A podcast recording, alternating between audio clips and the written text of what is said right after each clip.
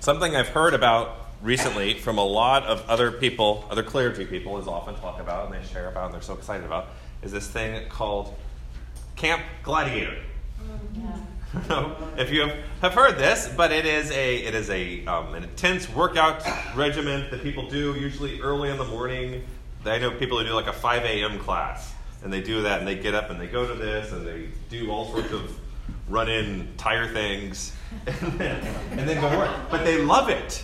They love it. They're so excited to share about it. They just, they, it's always like, when can you, when is there a pause in a conversation that you can enter in and like share? It's like, yes, I know, great, good, you're, you're looking great, wonderful, good for you. Um, but it just keeps on happening over and over again. It's the same thing that's happened, you know, happens often with diets that, that come up. That like the whole 30, the people are oftentimes so excited about sharing this like really intense and restrictive regiment or something. Or a few years ago, uh, for people I knew, it was CrossFit. It was this, you just got to wave the ropes around. Um, but what makes, what makes people so excited to share about these things? That is what I want us to think about today as we finish up our series on the next person, on, on thinking about who is the next person we're going to share our faith with. Assuming that's not neither the first person or the last person. Um, who is who is the next person. And today we're going to talk about the almost Christian.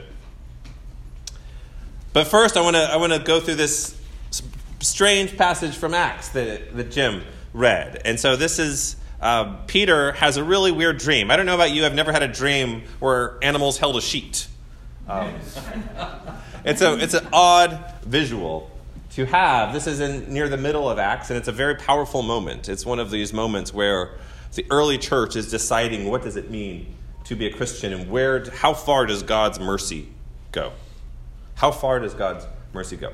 And oftentimes it's a passage that has been distorted in the past. It is a passage that has often um, been imbued with a lot of anti Semitic tropes and this assumption that the law itself is evil, um, that the law was not given by God instead of the distortions of the law. That the law given by Moses was a gift, it was a gift from God and the way the way that people had distorted it over and over again. And I think that's what, what Peter is speaking to, that's what Jesus speaks to again and again. But we have this passage that Jim took with him. Um, no. This is, this is coming out. No, it's all right. It's all right. We don't have no one say that to him. It's okay. So it's like it begins somewhere like now in he's Peter's in Joppa and he's he's he's talked up, asked like, well, what should we do? And basically the issue is, do you need to circumcise someone before they can become a Christian? Which is an important question, but also that's a pretty high burden of of growing the faith. It's a it's a pretty big step for an adult to be circumcised. Um, in the household, and we can just leave it at there. But knowing that that is, but it's also, does God's mercy demand this? Do you need to take these steps in order to receive the mercy of God? And what, what Peter gets to is, at the end of the day, is no, but he begins with, he has this amazing vision of sheets and animals and all sorts of things and a voice from heaven, and he's like, by no means, me genoito, which is a, a really Greek, it's pretty much a swear word in Greek. It's often translated as this nice by no means, but it's not a, it's not a, it's really not a church word. Um, but, and it's like, you know, imagine, you know, you're the biggest, the biggest longhorn in the world, and someone says, like, you know, what if, what if you live the rest of your day in Kyle Field? And it's like, by no means. this is, this goes against everything I've ever thought and believed. but, but he's, he's, he's convinced and he's convicted in this, in this powerful moment, that his idea of what it meant to follow God was not big enough for God's grace. His idea of the mercy of God was not big enough for God's grace. And so at the end of the week, we're going to have the Aldersgate dinner. This week, we celebrate the 281st anniversary of Aldersgate. And it, it's very similar. This Peter's dream is very similar to what happened to John Wesley at Aldersgate. And I'm going to do something I've never really done before, and I'm going to share a, huge chunks from John Wesley's sermon called The Almost Christian. About, and this happened about three years after Aldersgate, but it still goes through his own transformation, his own realization that his God was too small, and he needed to expand what God meant for him. It begins in a very Wesleyan extremely dry and boring fashion. it's okay. You can laugh. That was. It really is. Like I remember, Vicky. Vicky's done with seminary. And we would talk about Wesley sermons sometimes, and you just have to be honest with some of them are really boring, and that is okay. It's not, not saying that they're bad or wrong, it's just they're not written in a very vigorous fashion. Um, it usually begins with two parts. Like in this sermon today, I will have two parts. The first part, what is implied in being almost a Christian? The second, what is being an altogether Christian? Okay, so he starts there. And then it, it kind of it starts pretty strong. It's like, okay, an, an almost Christian is honest and truthful. An, honest, an almost Christian offers love and assistance and kindness extends themselves, feeds those who are hungry, shares food when they have extra, shares clothing when they have extra. As well, an almost Christian is, has a form of godliness, does nothing which the gospel forbids. This is the almost Christian. Doesn't, doesn't curse. Her, their yes and is yes and their no is no. Does not suffer things to be profaned. Is not a, ta- a tattletale or a gossip. This is the almost Christian is not neither drunk or a glutton, is not a drunkard or a glutton. This is the almost Christian, is not cheap or lazy in their life. This is the almost Christian. Performs the means of grace, feeds the hungry, visits those who are sick and imprisoned, cares for widows and orphans in their needs. This is the almost Christian. Prays. Prays often. Prays privately. Prays in groups Prays in family. This is the almost Christian. Has this sincerity, a principle, an inward principle of religion, from whence these outward actions flow. And even quotes Epicurus in Latin. I'm not going to quote him in Latin. Um, but this, this verse of Epicurus good men avoid sin from the love of virtue, wicked men avoid sin from a fear of punishment. Which seems very reasonable, but this is the almost Christian has sincerity of faith. And he goes on sincerity, therefore, is necessarily implied in the being almost a Christian. A real desire to serve God, a hearty desire to do God's will. It is necessarily implied that a person have a sincere view of pleasing God in all these things. This design, if any person be almost a Christian, runs through the whole tenor of their life. This is the moving principle both in his doing good and abstaining from evil and using the ordinances of God. And then Wesley turns the searchlight inward. I did go thus far for many years, and many of this place can testify, using diligence to eschew all evil and to have a good conscience, void of offense, redeeming the time, buying up every opportunity of doing all good to all people, constantly and carefully using all the public and all the private means of grace endeavoring after a steady seriousness of behavior at all times and in all places. And God is my witness before whom I stand doing all this in sincerity, having a real design to serve God. And can you show the clip, the next one? Okay, so this is a picture of John Wesley's journal. Um, it's in a code he invented that wasn't cracked until like 1978 by one of my, my one of my teachers, um, who was an interesting character. But um, so in this in this diary, Wesley keeps track of every 15 minutes of his life. And so, from the moment he wakes until he goes to sleep every day, he keeps track of what is the good he is doing, what is the wickedness he is doing, if he is following through. Um, and then at the end of the day, he goes back and check, gives himself a test. This is like um, state testing run amok. but so this is, but this was especially prominent before Aldersgate. And so this is what he's saying here. It's like, this is what I thought I needed to do. This is how I thought I needed to be for God to love me. I thought I needed to keep track of every 15 minutes and even small. What if I now keep track of every five minutes? Maybe that'll be better. Maybe if I cover and keep track of every five minutes of my mind and my faith and all the things I do, then I will receive God. I did all these things to please God to fight the good fight, to lay hold of eternal life. Yet my own conscience bears me witness in the Holy Spirit that all this time I was but almost a Christian. So, what is altogether a Christian? It may seem like simpler and cliched, but it's really powerful. And what he says and begins with is he says, The altogether Christian is filled with the love of God. And the two laws that Jesus says love the Lord your God with all your heart and all your soul and all your mind and all your strength. And the second, to love your neighbor as yourself. And it's so easy sometimes for us to see, well, of course, what if there was love with all those, those almost things, right? Wasn't there? You'd hope. And what Wesley does in this sermon is basically flips our expectations around that we cannot begin by the things that we do and thinking that we're going to get to love, or we, and we cannot assume that when we do the good things and have the good desires that they emerge out of love. He says, but supposing you had good desires, do good desires make a Christian? By no means. Recognize that from Peter? He was he's alluding to that. It's how yeah, it's how Bible people swear. Um, unless they are brought to good effect. And he quotes this wonderful proverb hell is paved with good intentions. This was being quoted in 1741. It has not helped us as a society. we are still paving that road. The great question of all then still remains is the love of God shed abroad in your heart? Can you cry out, My God and my all, do you desire nothing but Him? Are you happy in God? Is He your glory, your delight, your crown of rejoicing? And is this commandment written in your heart that he who loves God loves his brother also?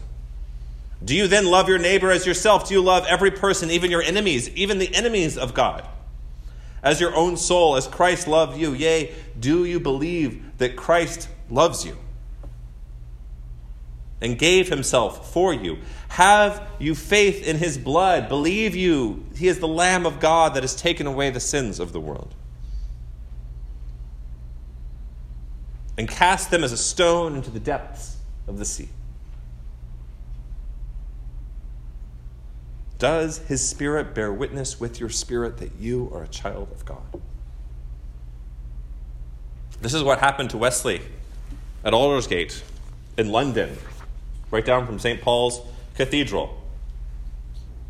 Everybody has responds to God in different ways. Wesley was coming from his second, probably third prayer service of the day. He was already a priest, but he had to go. He went to St. Paul's Cathedral, went to evening prayer there, and then went to another, they called a society house, where there was a reading. And he quotes In the evening, I went very unwillingly to a society in Aldersgate Street. Very unwillingly where one was reading Luther's preface to the Epistle to the Romans about a quarter before nine, while he was describing the change which God works in the heart through faith in Christ, I felt my heart strangely warmed. I felt I did trust in Christ. Christ alone for my salvation, and an assurance was given me that he had taken away my sins, even mine, saved me from the law of sin and death. Taken away my sins, even mine. Wesley ends his almost Christian sermon by saying, May we all thus experience what it is to be not almost only, but altogether Christians, being justified freely by God's grace through this redemption that is in Jesus, knowing we have peace with God through Jesus Christ, rejoicing in hope of the glory of God, and having the love of God shed abroad in our hearts by the Holy Spirit given unto us. Transitioning from Wesley. Love itself can be a vacuous term, it can be a, a hollow signifier filled with whatever we already do. Usually, love is something that we want to be associated with. We like love. There's a lot of bumper stickers and placards about love everywhere, oftentimes with good intention, but it's like, what does it really mean? That is, that is the key, that is the heart of it. When we say love, it is not usually the love exhibited by Jean Vanier, who founded L'Arche and dedicated his life to living in solidarity and offering dignity to the severely mentally handicapped and saying, You matter so much that I'm not going to serve you, you will serve me. We will serve together. We understand what love means by looking at the people who love in such a way that it can only come from Christ. We think we know what it means. So often, Love is like what James says in his, his epistle about hearing the word of God that anyone who listens to the word but does not do what it says is like someone who looks at his face in a mirror and after looking at himself goes away and immediately forgets what he says. We use the word love, we talk about it especially in places like this, and then we blink and we think about lunch. Or we blink and we think about what's going to happen today, or if it's really going to rain tomorrow, like it said last week. It said it was going to rain last week all week, but it didn't. But is it going to rain this week? And pretty soon, we blink and we forget what were we thinking about. Oh, maybe it's okay. Maybe that's what love is. It's just kind of being decent. In, we, in Christianity, God is not revealed in a book or a law, but a person. A person who loved, who left for his disciples this last commandment. This commandment I give to you love one another. Just as I have loved you, so may you love one another. This commandment, in tole kainon didomi humen hina agapate. This commandment in tolein, agapate, agape, love one another. It is a um, imperative. Imperative. Do this. Love one another. And usually, what do you mean by love, Jesus? As I loved you. That's what I mean by love in the gospel in the gospel of luke they have this question when jesus says you know love the lord your god with all your heart and love your neighbor as yourself who is my neighbor that is when he tells the parable of the good samaritan when we think about love we shouldn't think about ways that justify and rationalize all the things we wanted to do anyway or just kind of get us off the hook or even make us think that we need to be like the almost christian love does not make us have to work and keep records like this.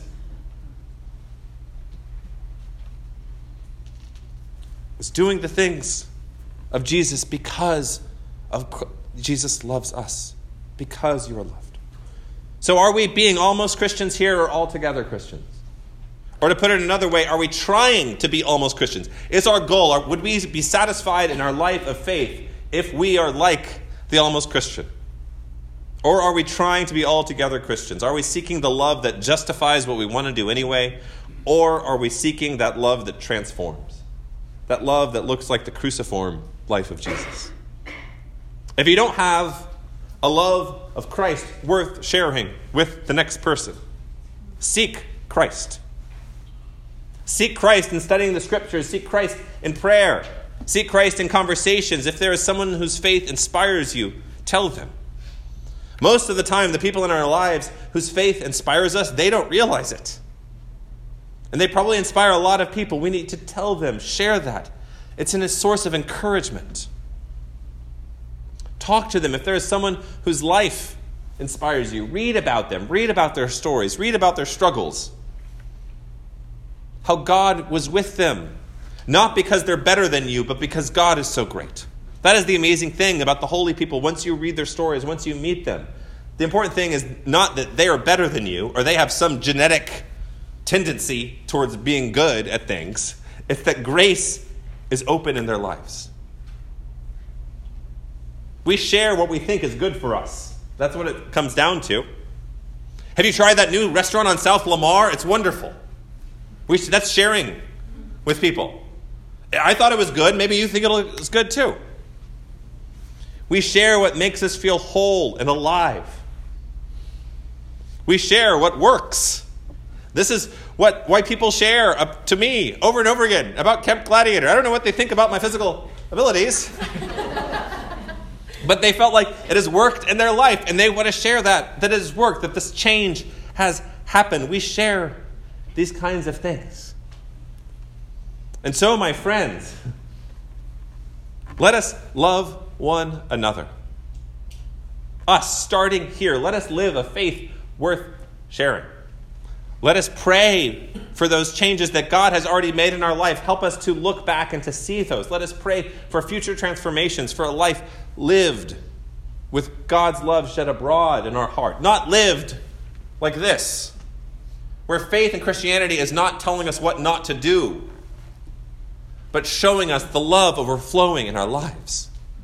That we don't fulfill the obligations of God out of duty, but because we can't keep it in anymore. Let us live a faith worth sharing. Let us be a place worth sharing about with the next person. May we not be almost Christians consumed only with ourselves. May we be altogether Christians, overflowing with love. In the name of the Father, and the Son, and the Holy Spirit. Amen.